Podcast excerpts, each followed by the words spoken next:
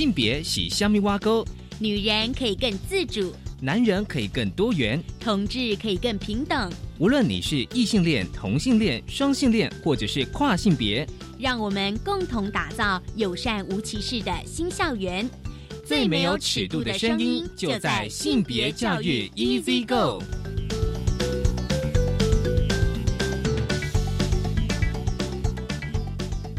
Hello，大家午安，欢迎收听教育电台性别平等一这个我是温龙。不知道这礼拜大家过得好吗？今天的性别大八卦，我们持续上个礼拜的跨国同婚。其实今天呢，想跟大家来分享，就是说，哎。如果说上个礼拜跟大家谈的这个台湾籍跟澳门籍的信奇跟阿古哦，他们其实在台湾可以登记结婚的话，跨国同婚是不是算是全面的合法化呢？哦，稍后来跟大家分享。而今天的性别慢慢聊，想跟大家聊的哦，就是性别平等教育季刊第八十九期哦，八十九期的教育季刊哦，我们当中呢，想要来跟大家分享一篇的文章哦，其实这是关于男助产师。的议题哦，很高兴我们要请到了黄永仁哦。其实永仁他这篇文章的文章名哦，我觉得非常的可以让大家想象哦，可以让大家想象最遥远的距离，性别如何在产科实习的道路上成为一种阻隔。稍后我们想请永仁来跟我们分享。我们先进行性别大八卦，性别大新新美大八卦，想刚刚持续来聊聊跨国同婚。上个礼拜哦，我们跟大家来聊就是，呃，阿古跟性情，因为阿古是澳门籍哦，性情是台湾籍。那我们的个案所以能够突破，是因为呢，澳门的婚姻成立的要件采取的是个人长居地法，也就是说哦，就是因为阿古他二零一七年就来台湾，所以台湾已经是他的居住地。而且呢，阿古跟信吉两人确实有在台湾共同生活，一起经营蛋糕店，所以呢，才能够顺利通过这个反制的规定呢。啊，法院判决符合婚姻的成立要件。那么另外呢，啊，另外一则的这个跨国同婚是齐家威哦，齐家威案则是通过这个公序良俗，因为他的呃同性伴侣是来自马来西亚。如果透过这个公序良俗条款来排除禁止同婚外国法的规定，也是一个解决的方式。所以呢，就是呃两个案件都可以证明哦，内政部的函释其实根本就是错误的哦，因为内政部还是根据就是像我国现行的同婚法哦。所以这边想跟大家来稍微呃厘清一下，就是说，虽然像阿古跟信奇他们的胜算哦，但是呢。他们这个案子还是目前不能够视为通例，也就是说，跨国同婚在台湾呢还不算全面的合法化。我觉得等于就是看个案，所以呢，啊，就是法院已经在这个两件的跨国同婚，就是阿古跟信吉及齐家威，呃，这两件跨国同婚的案件的判决当中呢，明确的指出跨国的同性伴侣呢可享有结婚的权利，并且指出说户政机关呢。可以透过呃《涉外民事法》的第六条反制规定，呃适用我国法，或者依照这个第八条公序良俗的规定，认定了就是尚未通过同性婚姻的外国法律违反我国的公序良俗，而不予适用，让跨国同性伴侣登记结婚。其实这边带来这个消息，我们之前也有跟大家在新北大八馆跟大家就是分享过哦，就是其实司法院在今年二零二一年的一月啊，有通过就是说涉外民事法律适用法哦，简称就是民法的第四十六条以及六十三条的修正的草案，来保障我国的国民跟外国人间的跨国同婚的跨国婚姻哦。那么草案呢，将后续函送行政院。那么提请立法院审议，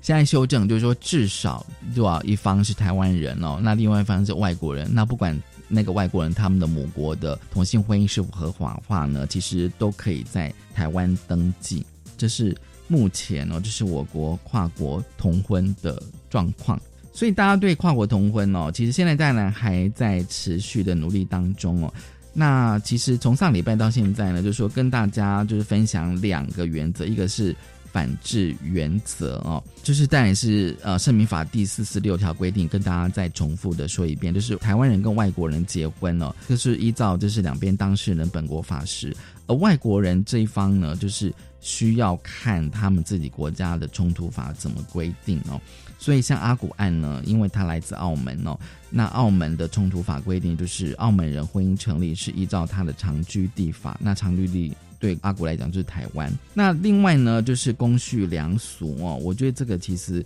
是可以理解的啊，因为呢，当这个你要去适用其他国家法律的结果，就是违背我国的公序良俗嘛。因为像澳门，比如说像澳门或者是马来西亚，他们的同婚都尚未合法，可是在我国同婚是合法的，所以他们的法律哦，自然就违背我国的公序良俗。所以呢，跨国同婚应该依照这个《涉外民事法》的第八条排除他国法的适用。好，这是今天跟大家分享的性别大八卦，稍后回来性别慢慢聊。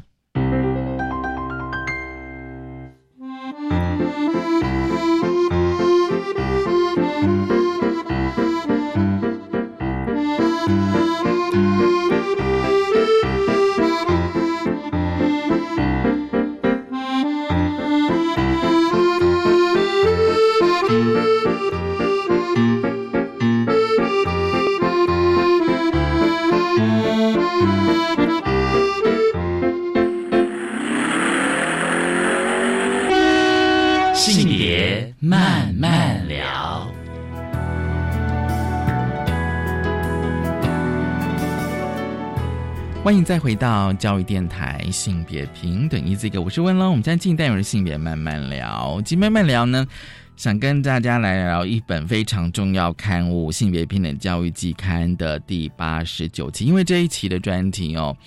它有一部分专题是医学教育跟护理教育。其实过去但我们有提到这个议题，不过今天我们想要深入更细致哦。过去我们节目跟大家谈说。男生也可以读护理师，但是今天我们想要更细致的来谈哦。今天呢，我们想要跟大家来分享一篇文章，就是《性别平等教育季刊》第八十九期当中的一篇文章哦。其实这篇文章呢，它是在第二十三页哦。如果呃大家可以去线上去找那个季刊的全文了。最遥远的距离，性别如何在产科实习的道路上成为一种阻隔？好，大家看到这个文章名称，应该会有很多想象。很高兴今天我们邀请到了这一篇文章的作者，同时也是高雄医学大学性别研究所硕士黄永仁。永仁你好，Hello，你好，主持人好。其实我看到这篇文章，我知道永仁其实呃，他之前就是读护理系，是不是？对对对，护理系。那你后来就是到呃医院去实习助产这样子？呃，实实习护理，实实习护理。你看吧，你看吧，对不对？你看，所以我相信哦，就是大家哦，就是说一般的概念哦，可能会跟我非常的类似，就是说过去我们在谈男生进入护理系的时候呢，都会觉得说，哎，现在护理系有男生啦，好像觉得说。呃，性别就很平等哦。但是，嗯，像我呃，在读到就是永仁这篇文章的时候，我觉得我们可以更细致的来谈一谈。好，我一开始想问一下永仁，就是说你当时是怎么想要念护理这个科系呢？嗯，当时的话，我想念护理的话，是因为我国中的时候看了一篇急诊室的春天。然后那时候我就下定决心说我要当一名急诊室的护士。那不过因为那时候的联考就是私立，所以就是考的不是很理想，所以我就先去念了比较一般的专科的的学校。嗯，那我在五专的当中呢，其实我们在专科三年级的时候。那时候有修过一个产科护理学，嗯，那说产科护理学其实那时候给我的感觉，我觉得很感动，甚至它是以家庭为中心，作为一个很基础的一个概念，同时也是很重要基石。所以我对于产科护理学那时候我有巨大的就是好奇心跟热忱。那因为这样子，所以我在产科护理学这个地方，其实我琢磨了非常的多，他的学历呀，以及以及说他的技术上的练习。这样子，那直到说我去医院实习的时候，却让我发生了就是很不愉快的一种感受经经验。嗯，那这个经验话，是因为我们在专科四呃四年级下学期的时候，我们会有一整年的全年实习。那实习科别总共有内科、外科、产科、儿科，就是各科的护理实习。嗯嗯。那我呃永远都记得，我到一家医院的时候。呃，副呃，那时候我们全部的学生跟实习老师在产科护理站报道时候，第一句话，产科的护理长就直接跟我说：“我不欢迎来实习。”那其实当下的时候，我听到的时候，其实我非常的惊讶，也非常挫折。我觉得说我什么事情都没有做到，我我我都没有做，而且我也没有做错什么事情啊，就是为什么要直接在大家的面前，然后就拒绝我说我不欢迎来实习。那除此之外呢，老师就私下把我拉到旁边跟我说：“你为什么要选这条路线？”然后让我觉得很麻烦。那其实我听到这样的时候，我真的觉得我真的是非常的受创，然后就觉得说，我到底该怎么办？然后因为已经开始在实习嘛，所以我就被安排到护理站，就是接电话，然后帮忙送便当，然后帮忙换点滴，然后帮忙就是铺床。做一些永远跟产科护理永远都学不到的一些，所以你那时候实习的时候也没有就是接触到孕妇就是了，产妇就是什么？一开始的时候是没有，但我但已经过一个礼拜，然后其实我有点就是不太不太甘心，所以我那时候我就想说，既然既然就是呃护理是产科护理是一个必经的过程，那我想应该有其他学校也有相同的。经验，嗯，所以我那时候我就用一个笔名的方式，就是问了其他家的学校，他们的常科是如何实实习的，嗯嗯。那当然那时候给我的回答就说，哦，男生一样可以在就是在产科实习，不过要看也是要看那个产妇的意愿啊，或是看你们单位的情况，然后做一个适当的调整。嗯，那我就把这些的这些的回函就是整理成册之后，我就不断的跟我们老师沟通，然后。借由老师去跟单位的护理长沟通，那终于有达成一个协议，是说在产科实习我只能看都不能做。嗯，那这是一个有条件的实习。那换句话说，什么叫做只能看不能做呢？这就包含如果说女孩子的会阴冲洗，或者是说装置胎心音，或者是说乳房的照护，或者是说呃阴道触诊部分，我永远都不能就是做一些照护或者是学习。那即便是说有这些技术要做的时候，都必须经由产妇或者是说那个产家双方的同意，我才可以进去看。所以我在整个产科的护理实习当中，我就是一直在看，一直在看，一直在看，然后看到我整个过程结束了。那其实也因为这样子，我就带着这个遗憾，就是离开了这个产科护理。那。直到我上了二季的时候，二季护理系的时候，面临要单位要选填实习的时候，他同样有内科、外科的护理实习或产科的护理实习。对。但我那时候其实我非常在想选一次那个产科护理，但我想到我之前过去的那种经验，我觉得我可能又要必须要从头又要再做一次这样的行为，我觉得就是心力交交瘁，我觉得也好像也没有必要这样子的一个一个。再次往再再去打破这样子一个一个限制，所以我后来我就放弃了就是产科护理实习这条路，然后去选择其他的科别实习。嗯，那这就是我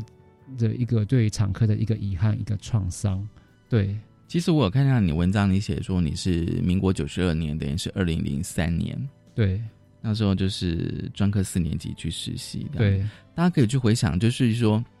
那个时代背景啊，就因为那时候就是性别平等教育法还没有实施哦。对，性别平等教育法是隔年，我记得是九十三年，二零零四年才开始实施这样子。对，然后你到医院去哦，那我我其实是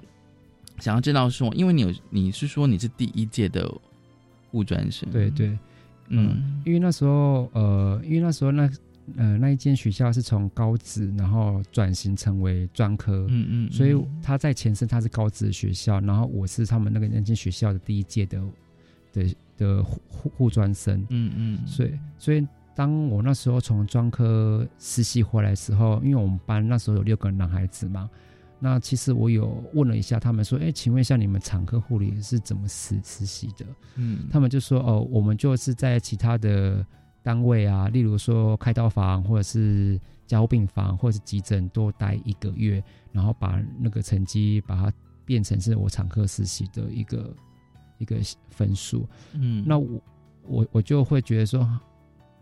那这样子的话，其实会，我觉得会很可可惜，是说会让有心的人想要学习产科，这样子被剥夺了一个学习的权利啊。对，那即便没有心想在产科实习的人，但是也会因为这样子的被剥夺了，他们也失去了看到不同另外一个专业的一个视野。嗯嗯其实我觉得这是一个双输的状态，并没有达到双赢的状态。产科护理有可能是男孩子第一次实习，也可能是最后一次实习。嗯嗯那为什么不要让我们仅有的这一次实习，好好的让我们的知道里面的到底在做什么？让我们你去学习里面到底是可以做到一些什么，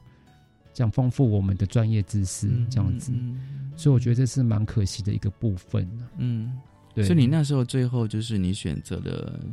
内外科的护理，呃是因为你就是说你去医院实习的这种有点挫折的经验这样子。，对，那时候你没有想到说我就是要跟他 fight 这样子。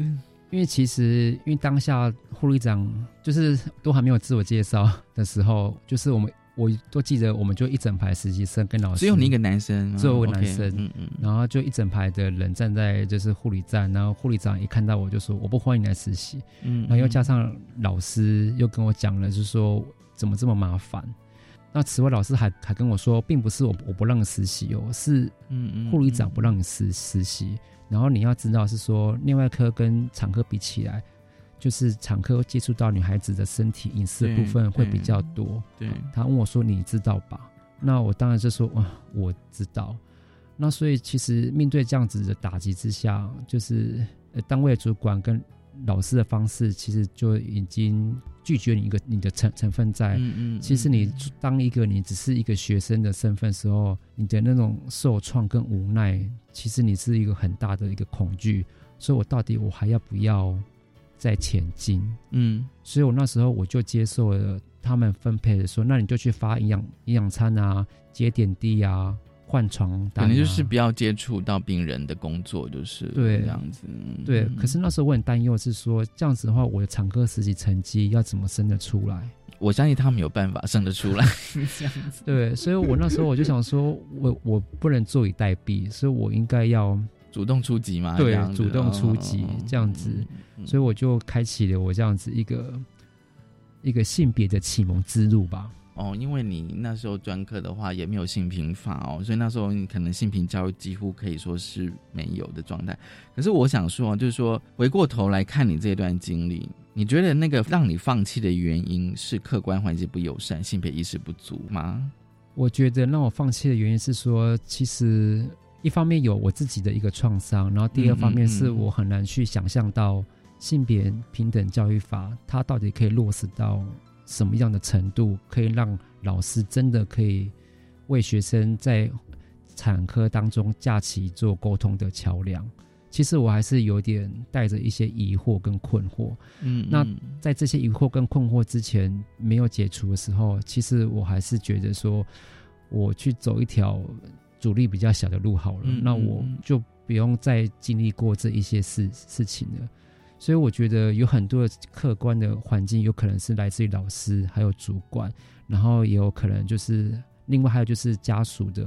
态度或者产妇的态度，嗯嗯，在这一些交织的情况之下，你会觉得说，你要再试图打破吗？你有还有这个方法吗？你还有这个能能力再去做一次一样的经验吗？那有谁又可以帮助你？嗯嗯，这样从种种的冲击之下，我就觉得说，即便是性别教育平等工作法，呃呃，教育法通过，但是我也很难保教师的性性平的意识，或是主管的性平的意识，是否可以达到真正的性别平等。那你在那个呃专科的护理的老师呢？他怎么当时怎么看？专科的护，你说带我实习的对对，嗯、就是你在学校的时候，在学校的话，其实因为学校的话，产科护理是教学理跟理理论，嗯。所以他并没有实际上碰触到女孩子身体，他是讲课本的一个方式。嗯。然后另外的话，我们在练习技术过程，我们是用假人嗯。的方式去练习一个技术，所以当然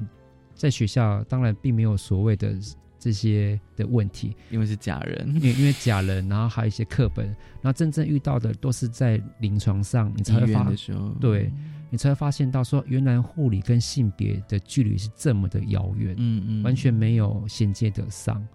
然后你只能从失败当中去学习到经验。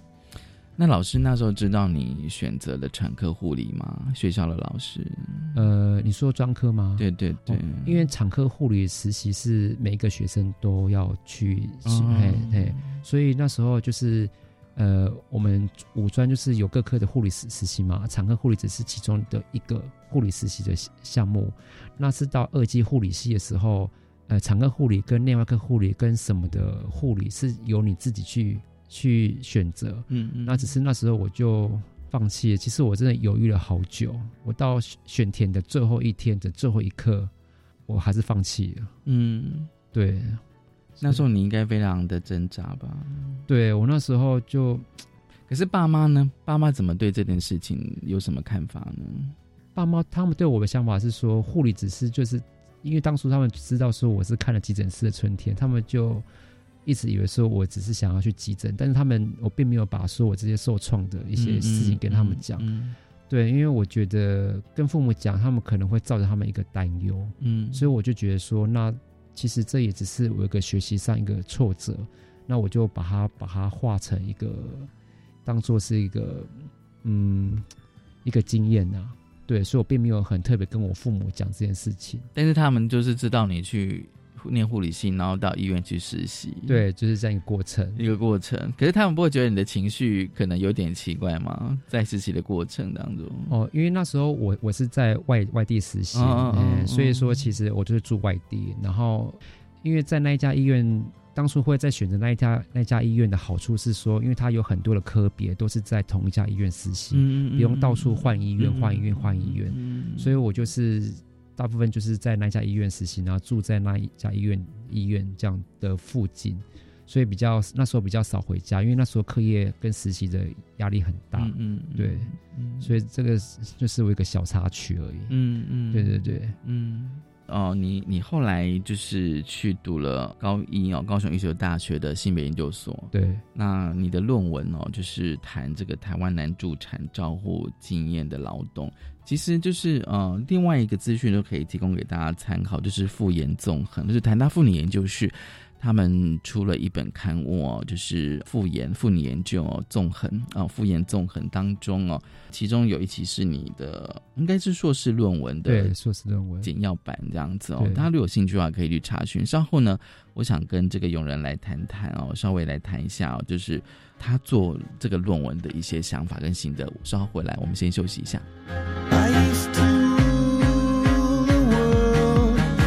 It rise when I But now in the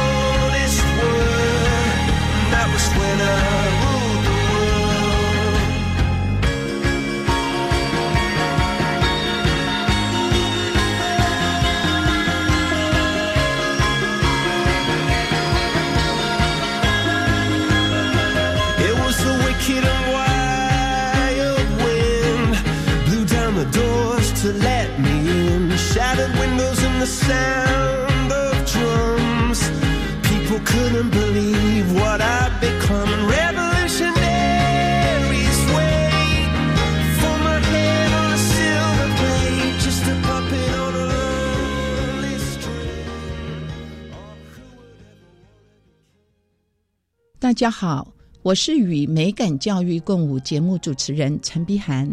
美是在生活中用心观察，在人事物交流互动时的体悟。家是孕育审美观的温床。本节目将邀请来宾，带领大家一起来探索美、发现美、接近美。欢迎大家每周日下午两点半准时收听与美感教育共舞节目，与您在空中相会。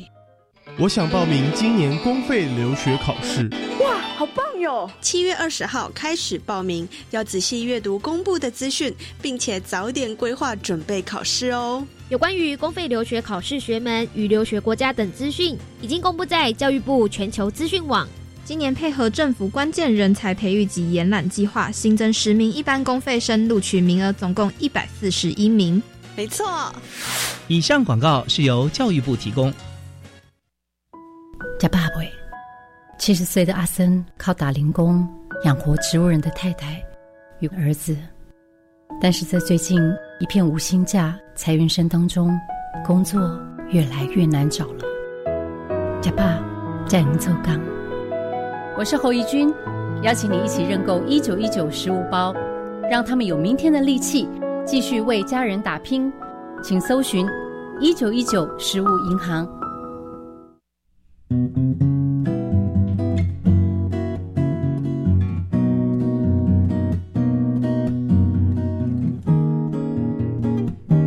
我是苏命苏米恩，你现在收听的是教育电台。Open your mind，就爱教育电台。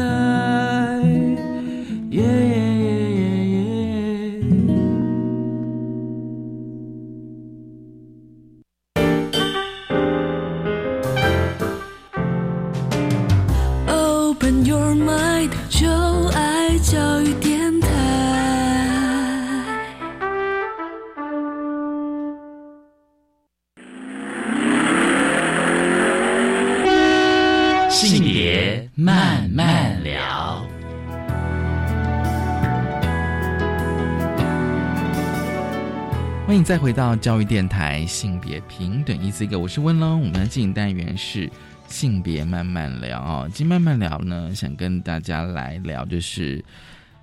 男生到底适不适合这个产科护理哦。其实我们今天跟大家分享的是性别平等教育期刊第八十九期当中的一篇文章哦，最遥远的距离：性别如何在产科实习的道路上成为一种阻隔。很高兴我们邀请到了这篇文章，同时也是高雄医学大学性别研究所的硕士哦，黄永仁，永仁来跟我们分享。其实这个阶段呢，我们想要来跟永仁来谈他的呃硕士论文，因为他的硕士论文呢，就是来谈台湾的男助产照护经验的劳动。我想问一下，就是说，就是你进到高雄医学大学的性别研究所，你就有决定要做这个论文了吗？对，因为我那时候是其实我是带着一种想要找出一个答案，以及算是要找出一个自我疗伤的一个过程。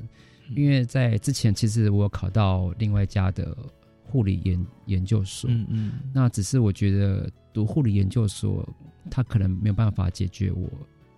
就是一直放在心中的这个芥蒂，嗯，所以我那时候我就想说转考高雄医学大学的性别研究所。我觉得从性别研究所当中，他真正的开启了我另外一个不同的视野，然后也在让我在里面找到了一个答案，让我做一个疗愈的过程，然后也修补了我对于产科。过去的创伤，所以才开启了就是一个专注于助产，嗯嗯，这个议题的研究。所以对你来讲，写这个论文也算是一个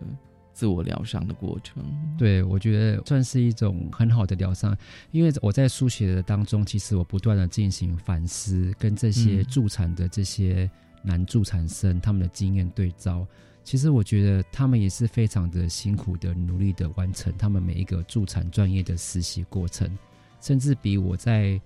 产科护理的时候，他们所要经验的考验跟挑战更大更多。嗯，但是他们也是逐一的、慢慢的运用自己的力量把它打破，然后松动，然后终于毕业，然后拿到助产师的证书，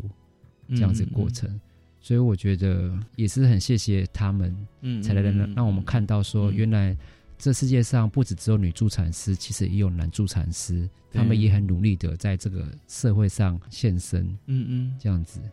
而且在你的这篇文章哦，就是在复言纵横的这篇文章，你有提到哦，你去查了一些资料，就是说一九九九年到二零一八年就读助产科系跟护理科系的男生的部分啦，在助产的部分，男生是十八名，就百分之零点七。那如果是护理的话，男生是四百六十五名，是百分之九点一。助产十八名，就是说一九九年到二零，差不多是二十年来的统计资料哦。助产男性只有十八名，对，就是所以它的数量其实是非常的少。当初我来找这个资料的时候，其实我有也是有写信去问教育部，然后怎样获取一个正确资料的来源。嗯，那当时教育部的回函是说，那你就找助产入学的年度来算，嗯，这样子的话，你要抓到那个数据的话，才会比较准。那后来我这样子，就是每一笔每一笔去整理出来，我才发现说啊，原来才有十八名男生，嗯，他们都去哪里了？到现在好像没有听到任何的一点消息，然后也没有看到男助产师的或是男助产士的真正在职业，所以我就会觉得说，这个环节当中到底是出了些什么问题？嗯，所以我就觉得说，那这个议题真的有必须要去研究的必要性。所以我才开始进行了这方面的研究。其实我也是看了这个数字，我也是觉得还蛮惊讶的。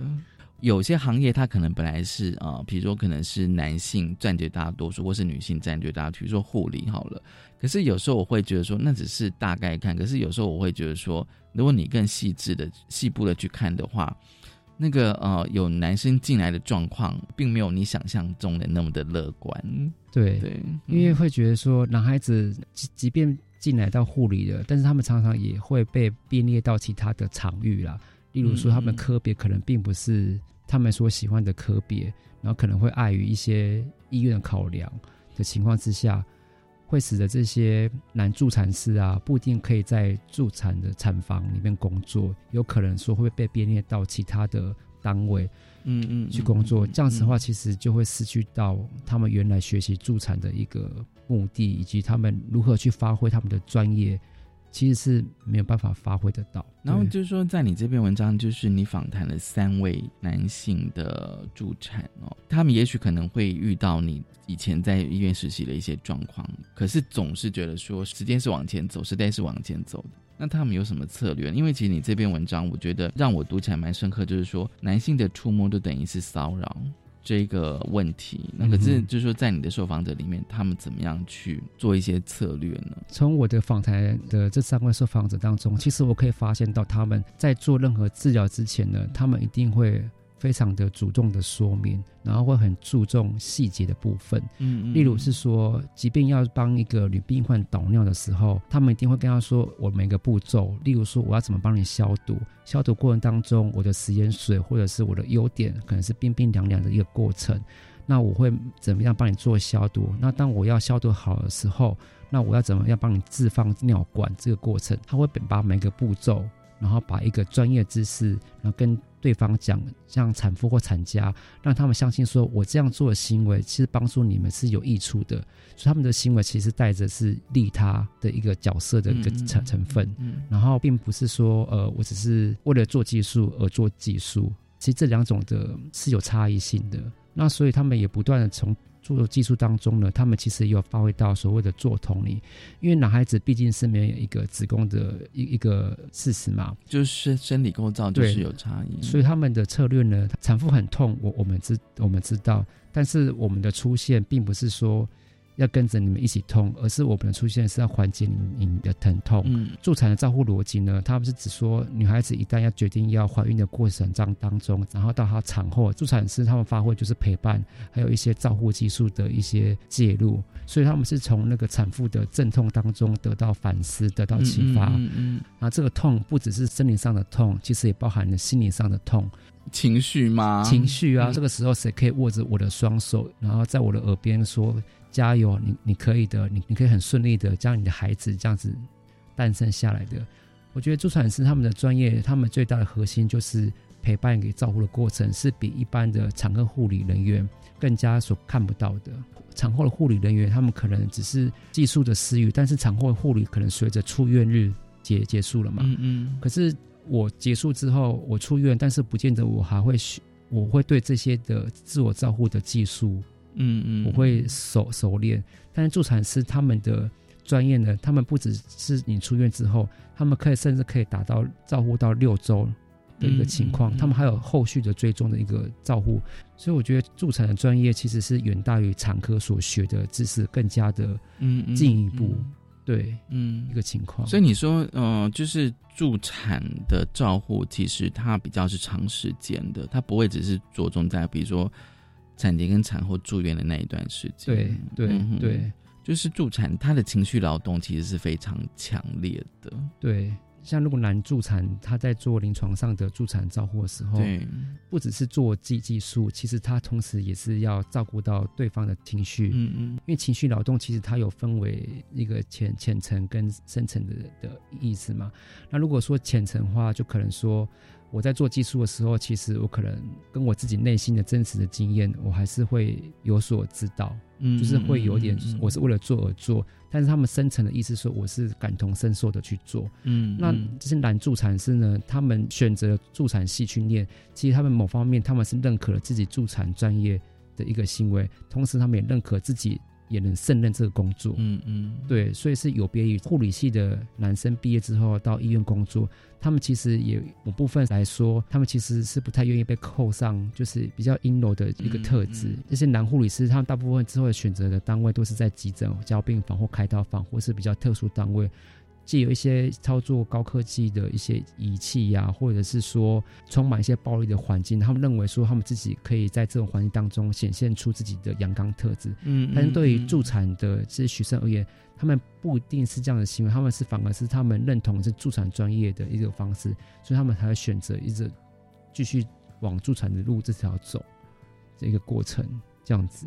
你说的就是那个阳刚跟阴柔特质哦，就是可能我们对护理这份工作都会已经有一个既定的想象了。对，即便今天是有一个男生进来这一个行业，对，可是我们对护理本身这个认为说它是一个比较女性的工作，对，因为它是一个照护的工作，对，所以一旦有男生进来的话，我觉得基本上会对这份工作的本质。我觉得应该会有一点点的变化，对。可是这个变化可能又没有办法跟我们一般，比如说可能家属或者是产妇哦，孕产妇的概念改变，对。就是我的观念可能还没有走的那么的前面，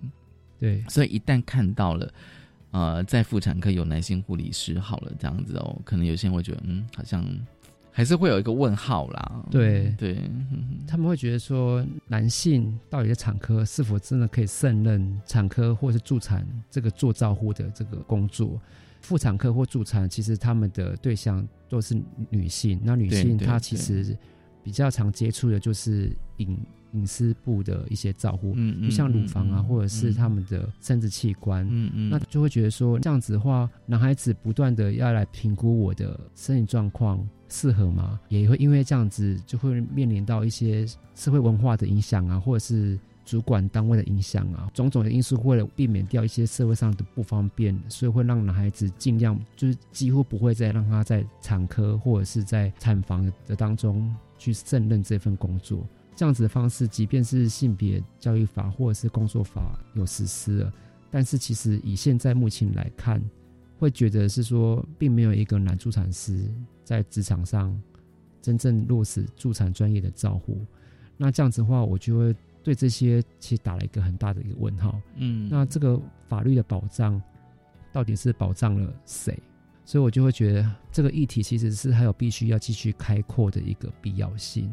我虽然写完这本硕士论文，但是它只是一个开始，其实还不算是个结束。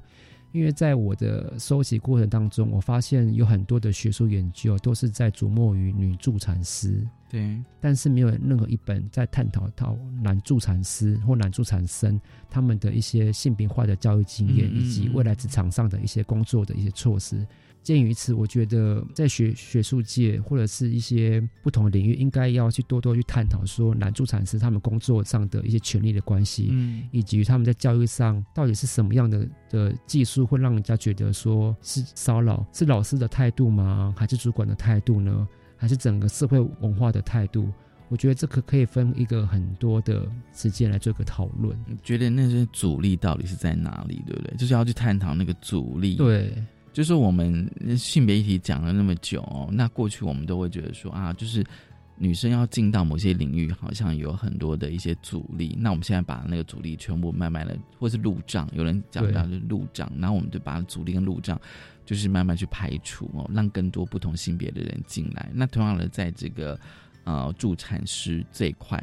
我现在还是有疑问，就是说到目前为止，应该没有一个男助产师在职业的吗？对，没有，没有是不是没有，嗯因为从我的论文当中有查到一名曾经有一名男助产士，他是在新北市工作大概两年多，然后从此之后就再也没有任何一位就是男助产士职业。那这个消息的话，其实我是写信到就是卫福部，然后请卫福部的去帮我做一个查阅的动作。嗯那除了这个之外，我也自己上了一些有关于护理的一些的网站，他们的能力的那个调查的统计的网站。那我也是每一笔每一笔的去确认，哎，真的是确实是真的都都没有。那我也曾经我也试着为服务说，那我可不可以给我资料？我想去找那位男助产士，就是你当初你做主的契机，以及你工作遇到的你想去访谈他，对，但是后来因为各自法关系，他就直接拒绝，他不能公布。对，所以我就觉得断了一条线，然后这条线好像也没办法，就是你觉得你有办法找到他吗？我觉得如果我找到他的话，我可能登报，嗯哼，然后或者是说我可能我会运用现有的学校，就是有助产的学校寻求资源。如果说他有工作，你是想说他有在医院工作两年，可是之后找不到，他可能会不会可能就转行？我觉得有很大可能，嗯因为如果是说女孩子会碍于一些观点，或是碍于先生的观点，或婆家观点，或社会上的观点，她拒绝男助产士，那男助产士他就会觉得。我一点专业要发展出来的机会都没有的情况之下，嗯嗯嗯嗯，我还能做什么啊？那我就不如去做一个我可以发展其他专业的地方了，就是再转回护理的身份，或者是就是说其他的科别，对其他科别啊，因为像我所知道的助产专业，它其实它有包含到小儿科的部分，嗯嗯，那我会觉得说，如果助产专业如果把男孩子你不让男孩子进去助产专业里面去学习照顾产妇或执行照顾基础，把男孩子放在照顾小孩子一个过程啊，然后喂教爸爸、喂教妈妈，我觉得那会很可惜。是说他们之前付出这么多的努力去学习所有的助产专业，然后技术啊跟学历呀、啊，到最后你把他们放在一个照顾小孩子领域里面，那我觉得其实也有一部分也是否决了他的助产之前的一些学习的过程啊。因为这样子的话，那男孩子去小儿科病房工作就好了，嗯，做小儿科护理就好了，那也不用就是特别去念个助产的专业啊，或者或者去婴儿房，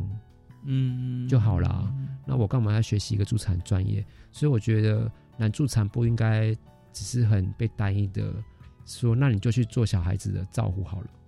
这样子，我觉得这只是一个虚名的平等啊，不是很真正的实质平等，嗯这是不公平的。嗯，好，我们先休息一下，稍回来。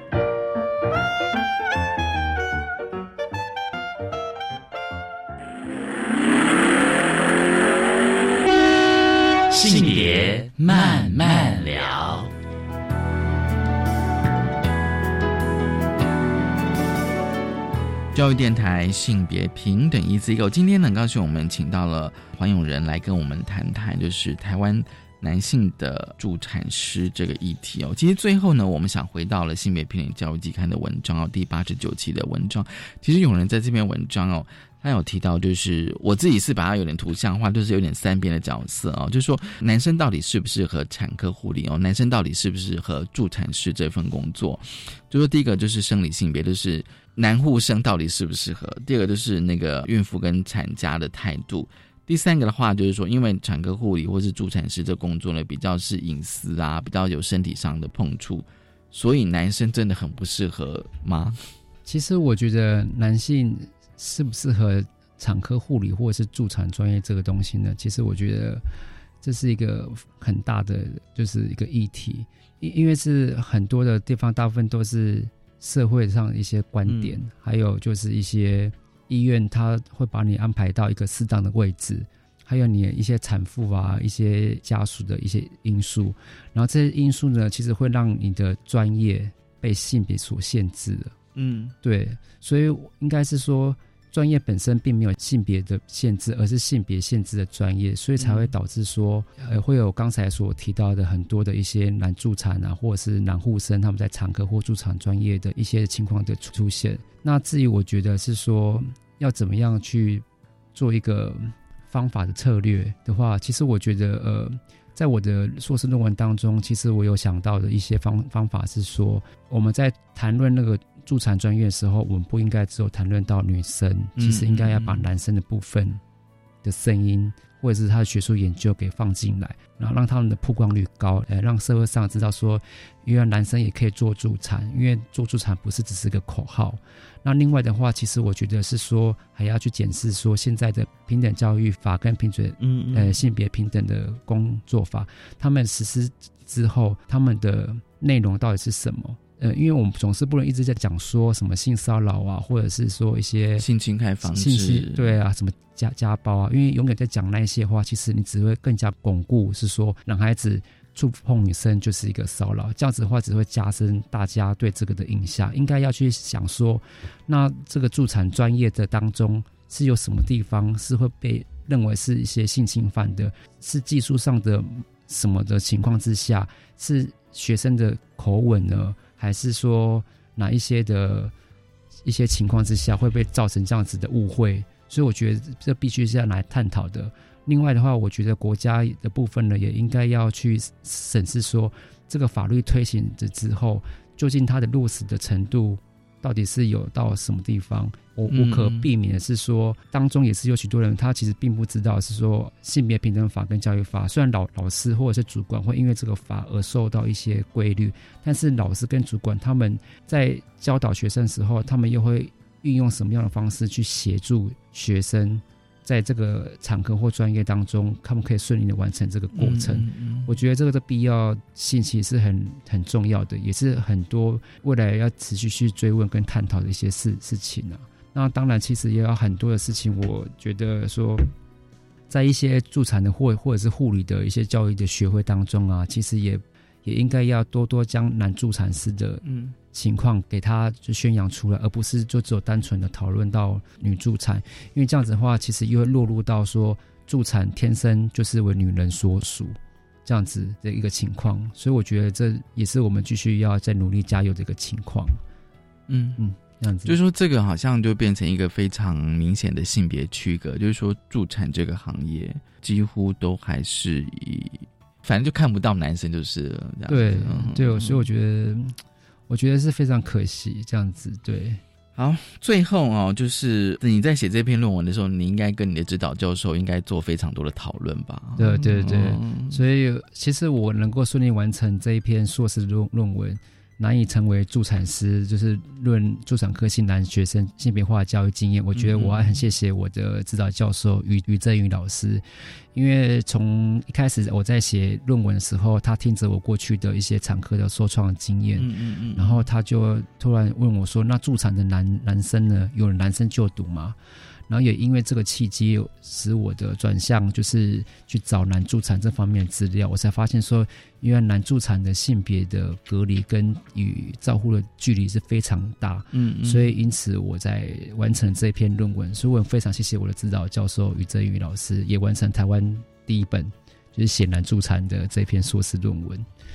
所以谢谢他，真的。所以当初你的研究所选对了，真的真的，我因为我当初其实我是有考上护理研研究所，嗯但是我觉得这个护理研究所可能没有办法去解决我性别上的问题，所以我就觉得幸好我选的是高一性别研究所，嗯嗯，对，真的谢谢。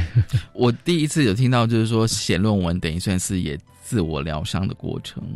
所以你觉得你你现在论文也写完了，也拿到学位了，你觉得感觉比较好吗？我觉得我心中 我心中会比较释怀释怀，因为我原来还知道说，哇，原来有所谓的性别隔离，嗯哦，原来有所谓的性别歧视是这样一个、一些什么父权的体制阳刚的特质。因为这是在过去护理当中是不会跟你讲的，也不会教导的，嗯嗯嗯甚至是缺乏这一块的知识，然后也学到一些女性主义的这些概念。嗯嗯嗯所以我觉得，我鼓励护理人员其实可以去跨领域学习不同的专业，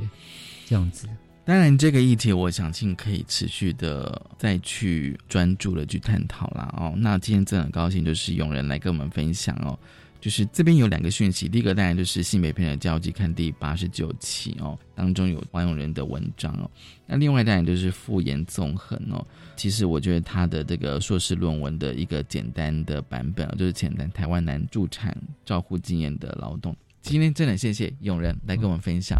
男性助产的议题，谢谢你，谢谢拜拜谢谢大家收听今天的性别平等 Easy Go，拜拜。